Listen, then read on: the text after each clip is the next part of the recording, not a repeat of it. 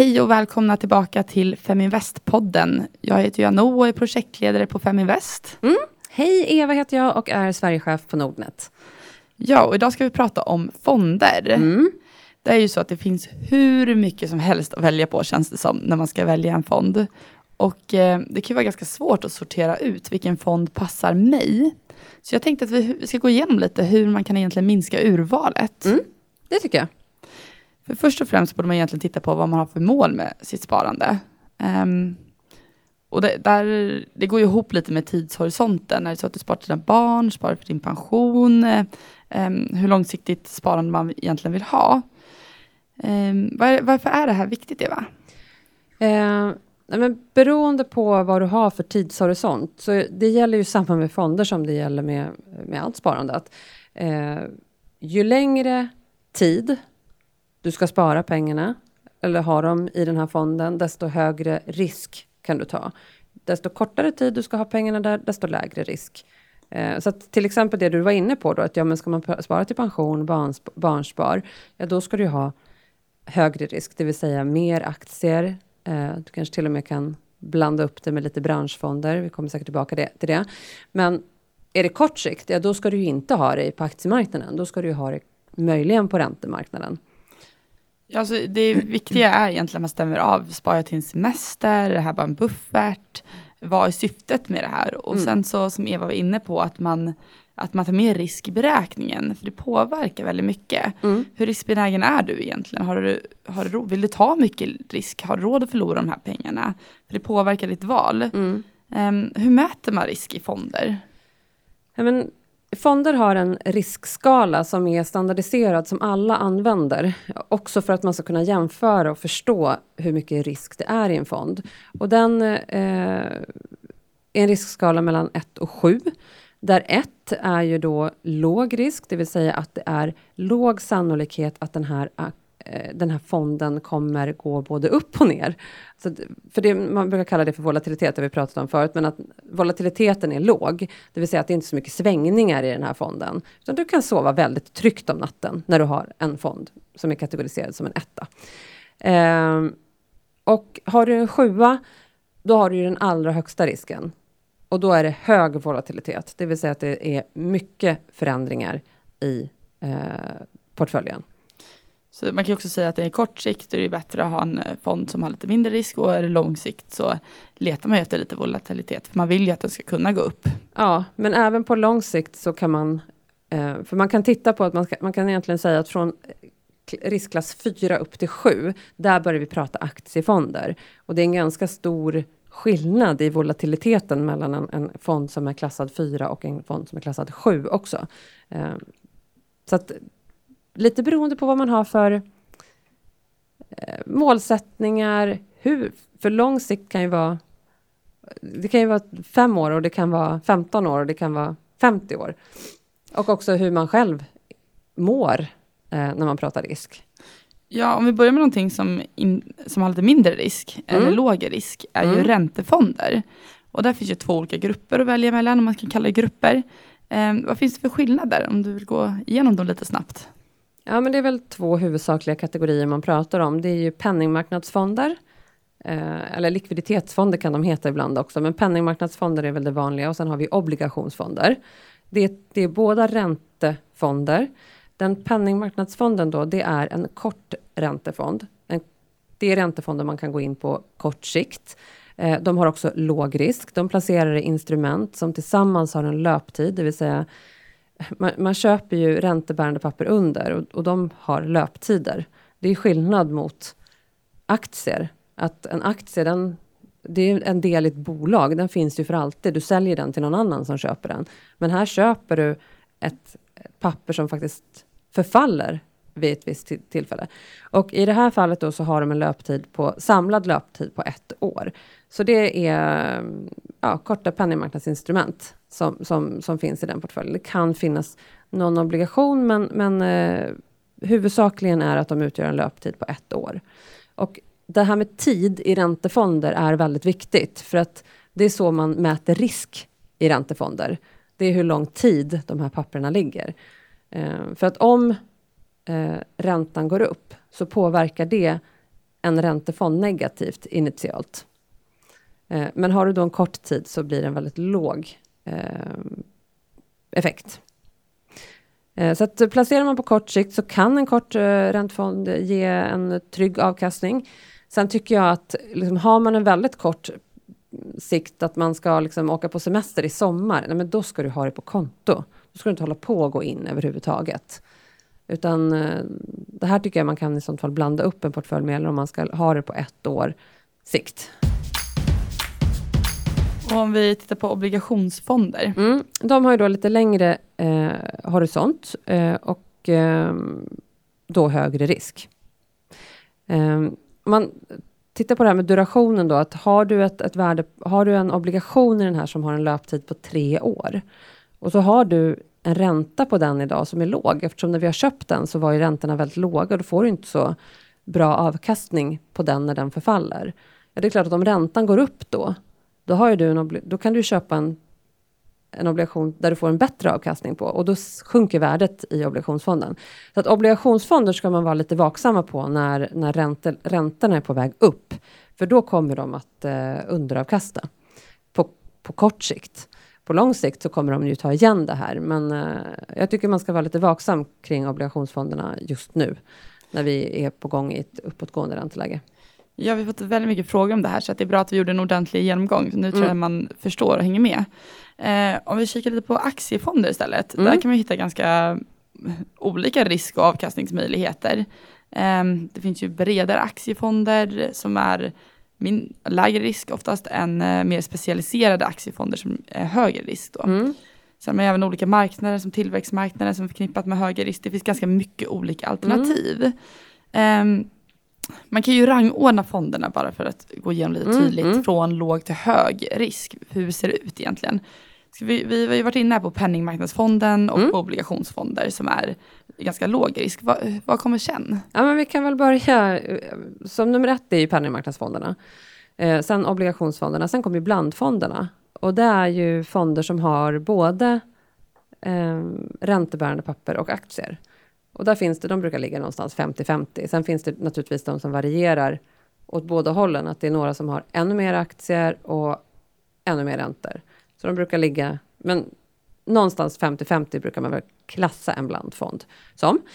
Sen kommer vi till globala aktiefonder. Och anledningen till att de kommer därefter är ju för att de har, ja men de ligger någonstans med 1000-2000 bolag. Det är jättemycket. De är jättebreda, finns i hela världen. Det vill säga att man brukar prata om att inte alla ägg i samma korg. Här har du definitivt inte det. Utan du sprider dem över hela världen. Du sprider dem över olika branscher. Så det är en otroligt bred aktiefond. Vilket gör att du inte är så sårbar för att om någon marknad går dåligt. Eller någon bransch går dåligt. Utan du har spridit riskerna väldigt väl i en sådan fond. Därefter kommer ju då regionala aktiefonder. Nordenfonder, Europafonder. Den typen av också ganska breda aktiefonder. Och därefter kommer ju då landsfonder, det vill säga en Sverigefond. Då har vi ju bara den svenska marknaden och är väldigt beroende på hur den går. Och sist så har vi då branschfonderna där man tittar på en specifik bransch enbart. Och då blir man ju ännu mer sårbar i både... Ja, bara där så har man ju väldigt mycket att välja mellan och där kan man hitta lite vad som passar en själv. Är jag intresserad av Sverigemarknaden eller amerikanska marknaden? Vill jag ha det bredare än så? Det finns ju även indexfonder. En hel del gratis sådana också kan vi ju lyfta. Ja. Hur fungerar de? Nej, men indexfonder, vi brukar ofta prata om passiv och aktiv förvaltning. Indexfonder är passiv förvaltning. Det innebär egentligen precis vad det låter att det är ingen som går in och aktivt utan den här följer ett på förhand definierat index och är ofta datorstyrt. Det är ingen som är inne och agerar i den här fonden och gör egna val eller fattar egna beslut utan man definierar ett index och sen följer den här fonden det indexet. De här fonderna ska inte kosta någonting. Det kan vara visst, för det är klart att det finns en administrativ kostnad att ta in pengar och betala ut pengar till alla fondandelsägare. Men så det kostar att driva en fond, det är inte gratis. Vi har 4 gratisfonder i alla våra länder då, en svensk, en norsk, en dansk och en finsk. Superfonden. Superfonderna, precis. Och anledningen till att de är gratis, det är för att vi betalar den kostnaden som är. Vi ser det som en marknadsföringsprodukt. Istället för att lägga en massa dyra pengar på att ha marknadsföring så har vi gratisfonder till kunderna istället. Men det är inte gratis att ha en fond. Så att man liksom förstår det. Att det är inte så att om någon tar 0,1 så är det helt okej. För det kostar att driva en fond. Men de ska inte kosta mer än 0,2 en indexfond. För det är en dator som hanterar och ligger nära ett index. Sen om man tittar på aktiv förvaltning då, bara för att ta motsatsen, då har du ju en förvaltare som har som ambition att faktiskt överprestera mot index. En indexfond ska ju ligga precis som index. En aktiv förvaltad fond ska ju prestera bättre än index. Och det är ju det du får betala för då i en aktiv förvaltad fond. Vi var inne lite på avgift och avgifter är ju väldigt vanligt i aktivt förvaltade fonder. Det måste ju vara det eftersom det kostar och en person här ska ha koll på marknaden etc. Men vad är en rimlig avgift om man nu har hittat en aktiv förvaltad fond som man gillar? Ja, det här är ju en diskussion som man kan ha i all oändlighet. Det är ganska svårt. Jag skulle säga så här, någonstans 0,5-1% generellt skulle jag säga. Men det här är väldigt varierande för att om du vill åt en väldigt specifik marknad, låt säga Brasilien där du precis har varit. Ja. Nej men du vill åt den marknaden, du kan inte själv handla på den marknaden. Och om du nu skulle kunna det så behöver du ha väldigt mycket kunskap. Då finns det några förvaltare som är otroligt skickliga som är i Brasilien, träffar bolagen, träffar vdarna, går igenom och investerar dina pengar i en fond. Ja, då kanske man faktiskt får betala lite mer för den fonden. Men sitter du i Sverige och handlar i de stora bolagen där informationen är tillgänglig för allt och alla på samma vis, nej men då tycker inte jag att du ska betala lika mycket. Och det är väldigt svårt att överprestera index också i de produkterna. Så då ska du ha en lägre kostnad. Så att jag tycker man får titta lite grann på vad det är för typ av fond och också så här, det kanske är en mer svåråtkomlig marknad. Då får man faktiskt vara beredd att betala lite mer. Sen är det ju naturligtvis viktigt, som vi alltid säger, att gå in och titta på historik. Titta vem är förvaltaren? Vad har den för track record? Ja, och vara noggrann med att titta på förvaltaren. För ibland så har historiken sett väldigt bra ut, men sen kanske man har bytt förvaltare. Ja. Och det här är ganska viktigt faktiskt att titta på då. Vad har den här förvaltaren gjort tidigare? Hur har det gått då? Sen vill jag även lägga till att avkastningen som man går ut med sen är oftast efter avgifter. Ja. För där är många som blir lite förvirrade. Avgifterna dras det efter den här avkastningen. Men ofta så redovisar ju de efter alla kostnader. Så det var faktiskt fonden har presterat. Ja, och sen finns det ju ett Norman-belopp. Som är ett belopp där man ska kunna jämföra vad kostnaden är för en specifik fond. Och den redovisas hos alla aktörer. Och går man in på Morningstar så får man ju en väldigt väl samlad bild. Men där kan man också få en uppfattning av vad den här fonden kostar. Man ska vara vaksam med kostnader. Det är vi noga med att säga när det gäller allt. Därför att det äter ju av din avkastning. Så att det är ju så att har du man behöver inte vara rädd att betala avkastning eller betala en avgift om den här fonden presterar väldigt väl. Men om den presterar som en annan fond som har hälften av din avgift eller ännu lägre, ja då kommer du få betala av ditt kapital för någonting som inte ger så mycket. Så att titta på hur du avviker från index om du köper fonder och se, för det är det du betalar ju faktiskt för att de ska prestera bättre än index. Det är det du betalar den aktiva förvaltningen. Och vi var inne lite här på Morningstar. De rankar ju olika fonder. Så där kan man ju gå in och kolla på vilka fonder som har hög rankning. Och någonting som har kommit i de senaste åren är ju hållbarhetsranking. Ja. Så att för er som vill investera hållbart så är det ju möjligt att göra. Speciellt när det kommer till fonder. Så där kan man gå in och kika på faktiskt hur ser det ut med den här fonden ur ett hållbarhetsperspektiv. Men jag tycker att det är ett första steg. Jag tycker vi behöver göra mer här. Alla fonder finns inte heller med inom det här hållbarhetsbetyget. Men det här är en jättebra initiativ av Morningstar som de verkligen har föredömligt. Och här tycker jag vi måste fortsätta arbeta så att vi faktiskt kan se vilka fonder som agerar hållbart. Det man också kan göra är ju, man kan ju faktiskt köpa aktier och skapa sin egen fond. Ja, det kan man. Ja, vi har ju Framtidsfeministen till exempel som har startat sin jämställdhetsfond. Ja. Så hon investerar ju bara i jämställda bolag. Mm. Och det är också en idé om man vill göra någonting som man kanske tycker jämställdhet och hållbarhet är väldigt viktigt. Då kan man ju kika på vad kan man hitta där. Eva, vad har du några fonder i din portfölj? Inte min kärnbilportfölj faktiskt, men jag har det i min tjänstepensionsportfölj. Och där har jag ju våra superfonder. Jag har inte den finska superfonden, men den danska, norska och svenska. Och anledningen till att jag inte har den finska är för att den finska marknaden är väldigt lik den svenska marknaden. Så att jag tycker inte att det tillför särskilt mycket. Sen har jag Spiltans, vad heter den då? Investment? Ja, den har jag också. Ja, investmentbolag. Ja. Bolagfond. Och sen har jag Öman, etisk... jag borde ha kollat upp där innan, men jag har en Ömans etiska europeiska småbolag. Eller om det är bara en europeisk fond. Dålig koll kände jag nu helt plötsligt. Får kolla.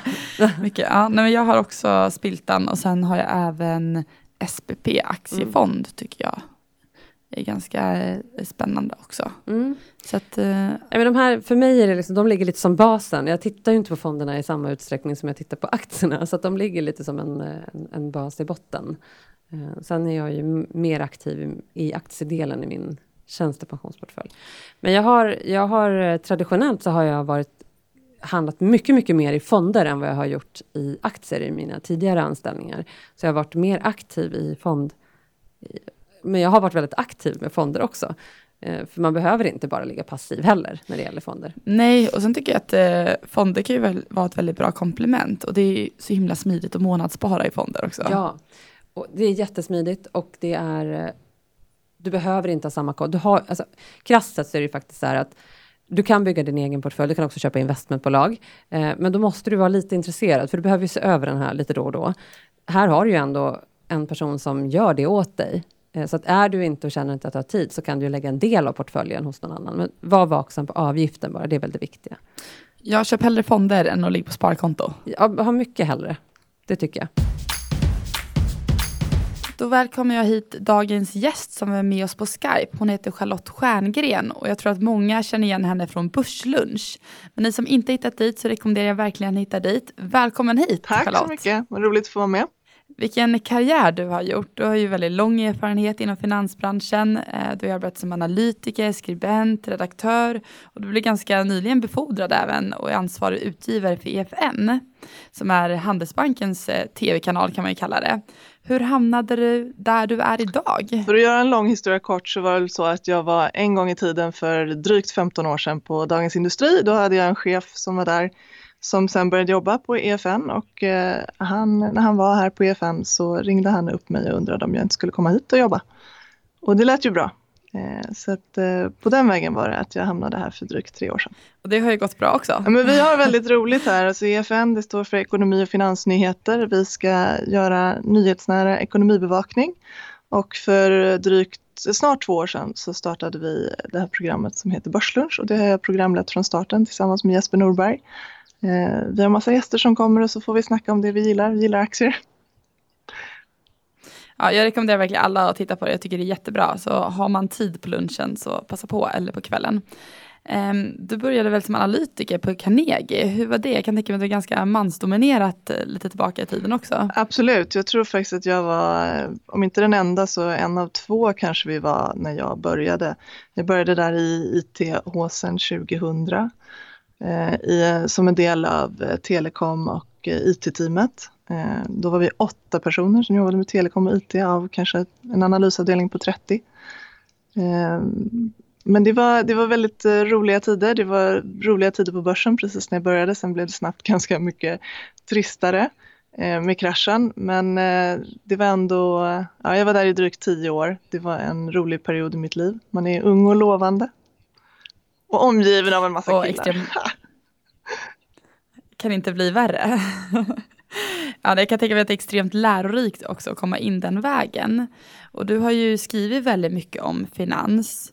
Vad är det som gör att du tycker det är så roligt att arbeta i finansbranschen? Men finans och börs är ju man lär sig väldigt mycket om näringslivet i stort. Alltså det finns ju många bolag som inte är börsnoterade också. Men bara av att hålla koll på börsnoterade bolag så får man en väldigt bra bild av svensk ekonomi, ekonomi och samhälle. Allting flyter ihop och hänger ihop. Så att i grunden är det väl ett samhällsintresse också. Och så känns det lite som att det är en bransch som när man börjar lära sig så vill man bara lära sig mer. Jag tror att själva tröskeln in är lite högre än när man väl är inne i det, så blir det så att man blir eager och vill veta mer och mer och mer. Absolut, så är det ju. Sen tycker jag inte i och för sig att tröskeln in är så hög, för att som sagt det, när stora svenska företag, om de ska investera i en fabrik, alltså det påverkar många människor, det står om sådana saker i tidningen, alltså det hör ju ihop med bara att öppna en vanlig tidning, så kan man både lära sig mer om det är aktier som man är intresserad av eller bolag. Allting hänger ihop liksom. Nej, det är väl det vi försöker jobba för, att tröskeln inte ska vara så hög att man ska våga ta sig in på antingen investeringsmarknaden eller in i finansbranschen som tjej. Vi behöver mer tjejer. Om jag förstår rätt så har du arbetat på ställen där du har haft, man ska säga, begränsningar när det kommer till hur man får investera, och därför har du valt att inte vara så aktiv på investeringsmarknaden. Men du äger aktier, hur fungerar det? Jo, men jag äger aktier, jag sparar till barnen i... Och så har jag sagt till mig själv att så länge jag kan slå index så kan jag fortfarande hålla på att äga aktier till barnen. Men i alla fall här, och det är ganska vanligt inom mediehus när man skriver om aktier, att man har en enmånadsregel, så man får inte sälja en aktie såvida man inte gör förlust, då får man lov att sälja. Men om du har köpt en aktie och behåller den med vinst får du inte sälja efter någon dag bara, utan du måste behålla en aktie en månad. Men också så har vi här, och det är ganska vanligt, att du får inte köpa en aktie som du har skrivit om 5 dagar innan du ska skriva om den eller 5 dagar efter du har skrivit om den, ifall du skulle ha en kurspåverkande effekt. Problemet för mig här på EFN är att vi har, på min vecka har vi 10 gäster i Börslunch. Jag har ibland ingen aning om vad de ska prata om. Så att... Om jag går och köper en aktie och sen plötsligt kommer en person och pratar om den aktien, då har jag gjort fel. Så därför så håller jag mig ifrån att göra några affärer under terminerna, utan jag har helt enkelt bara handlat på sommarlovet, kan man säga. Då är det liksom safe. Och sen så måste man naturligtvis rapportera sina innehav till sin chef.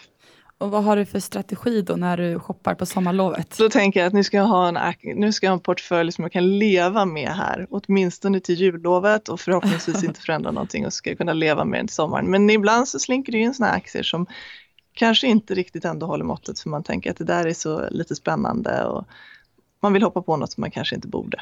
Är det någon gång som du har gått in riktigt stort på investeringsmarknaden? Ja, men första gången som jag kände att men nu ska jag väl ändå liksom...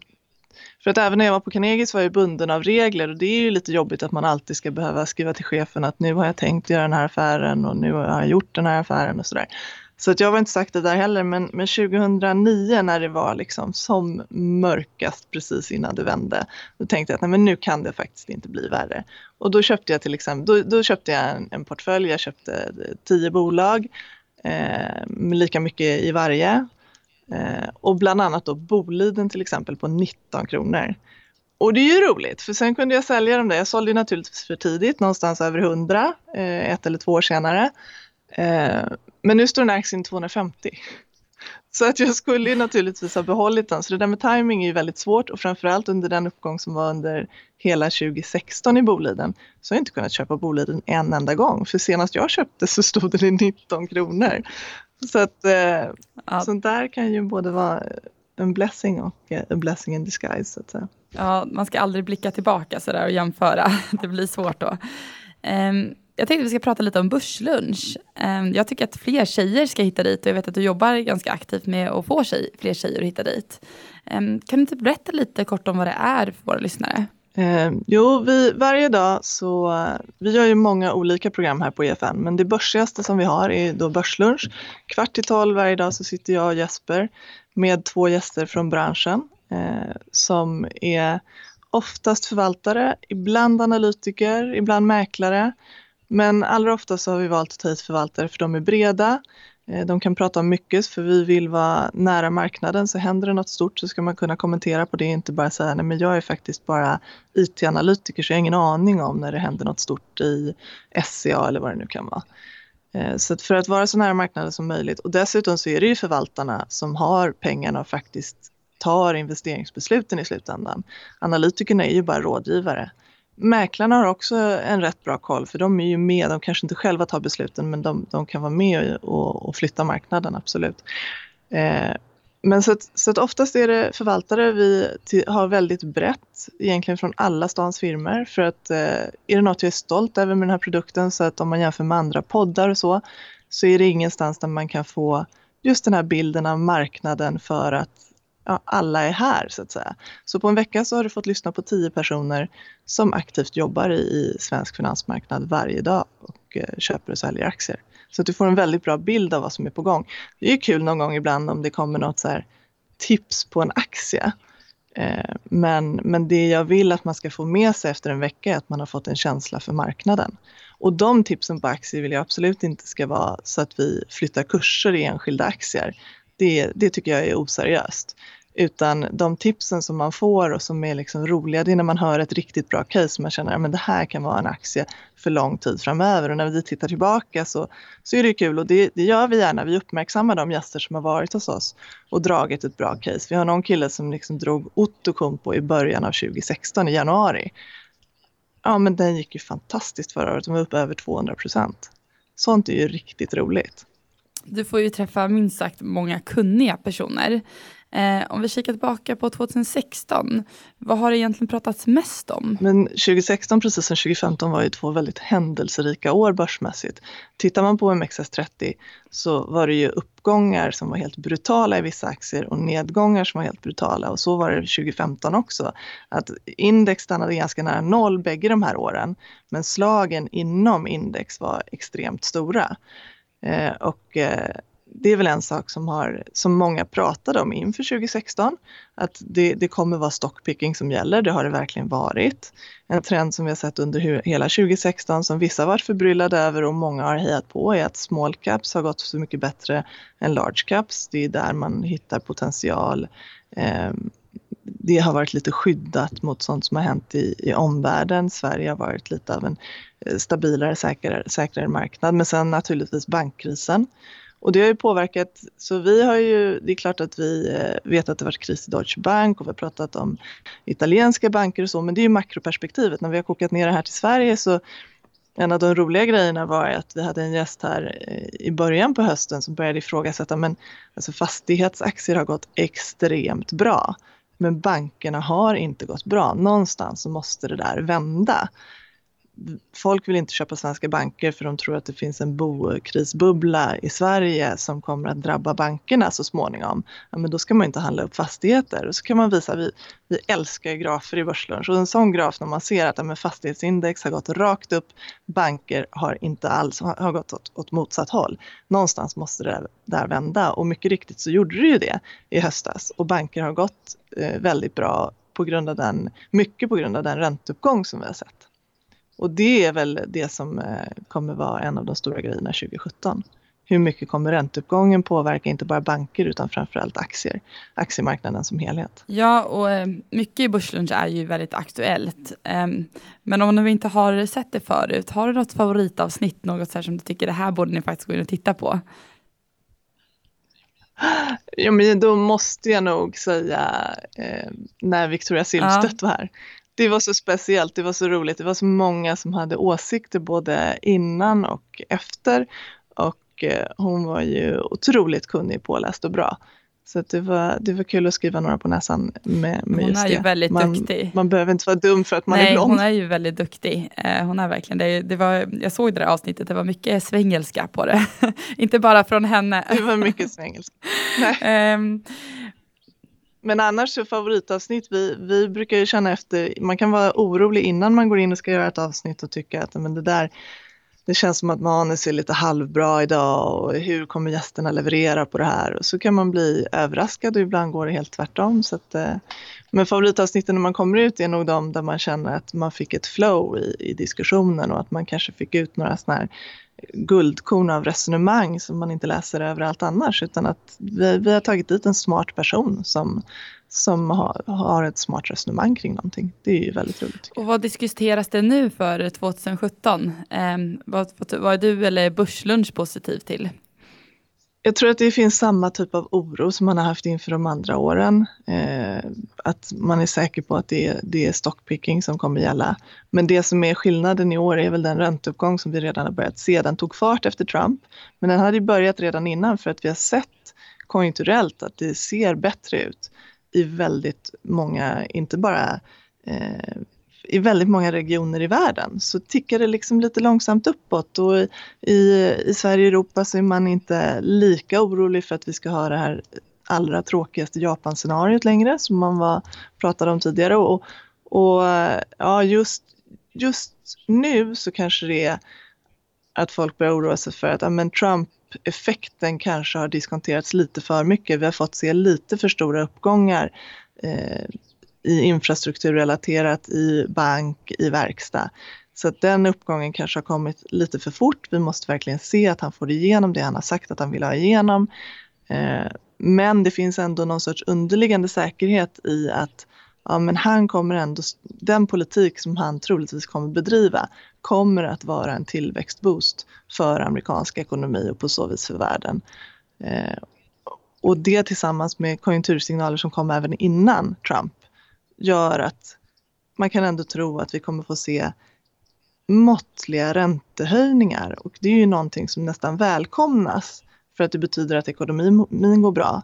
Samtidigt så tror jag att man ska vara försiktig, för att det är ändå till stor del låga räntor som har drivit börsen till där den är idag om vi tittar flera år bakåt. Ja, det känns som den europeiska marknaden kommer också bli ganska intressant under 2017. Mycket val som sker etc. Men har du några tips till våra lyssnare vad man ska tänka på om man precis har kommit in på investeringsmarknaden eller på väg in? Man ska vara duktig på att läsa på så man skaffar sig en egen uppfattning. Man ska titta på Börslunch, då lär man sig mycket. Men man ska aldrig satsa mer än man har råd att förlora. Såna klassiska, nej, man ska följa sitt eget huvud, men lyssna på dem man gillar och får förtroende för. Tack så jättemycket för att du var med och gästade oss i Feminvest-podden. Tack för att jag fick vara med. Och kom ihåg nu, more women equals more money.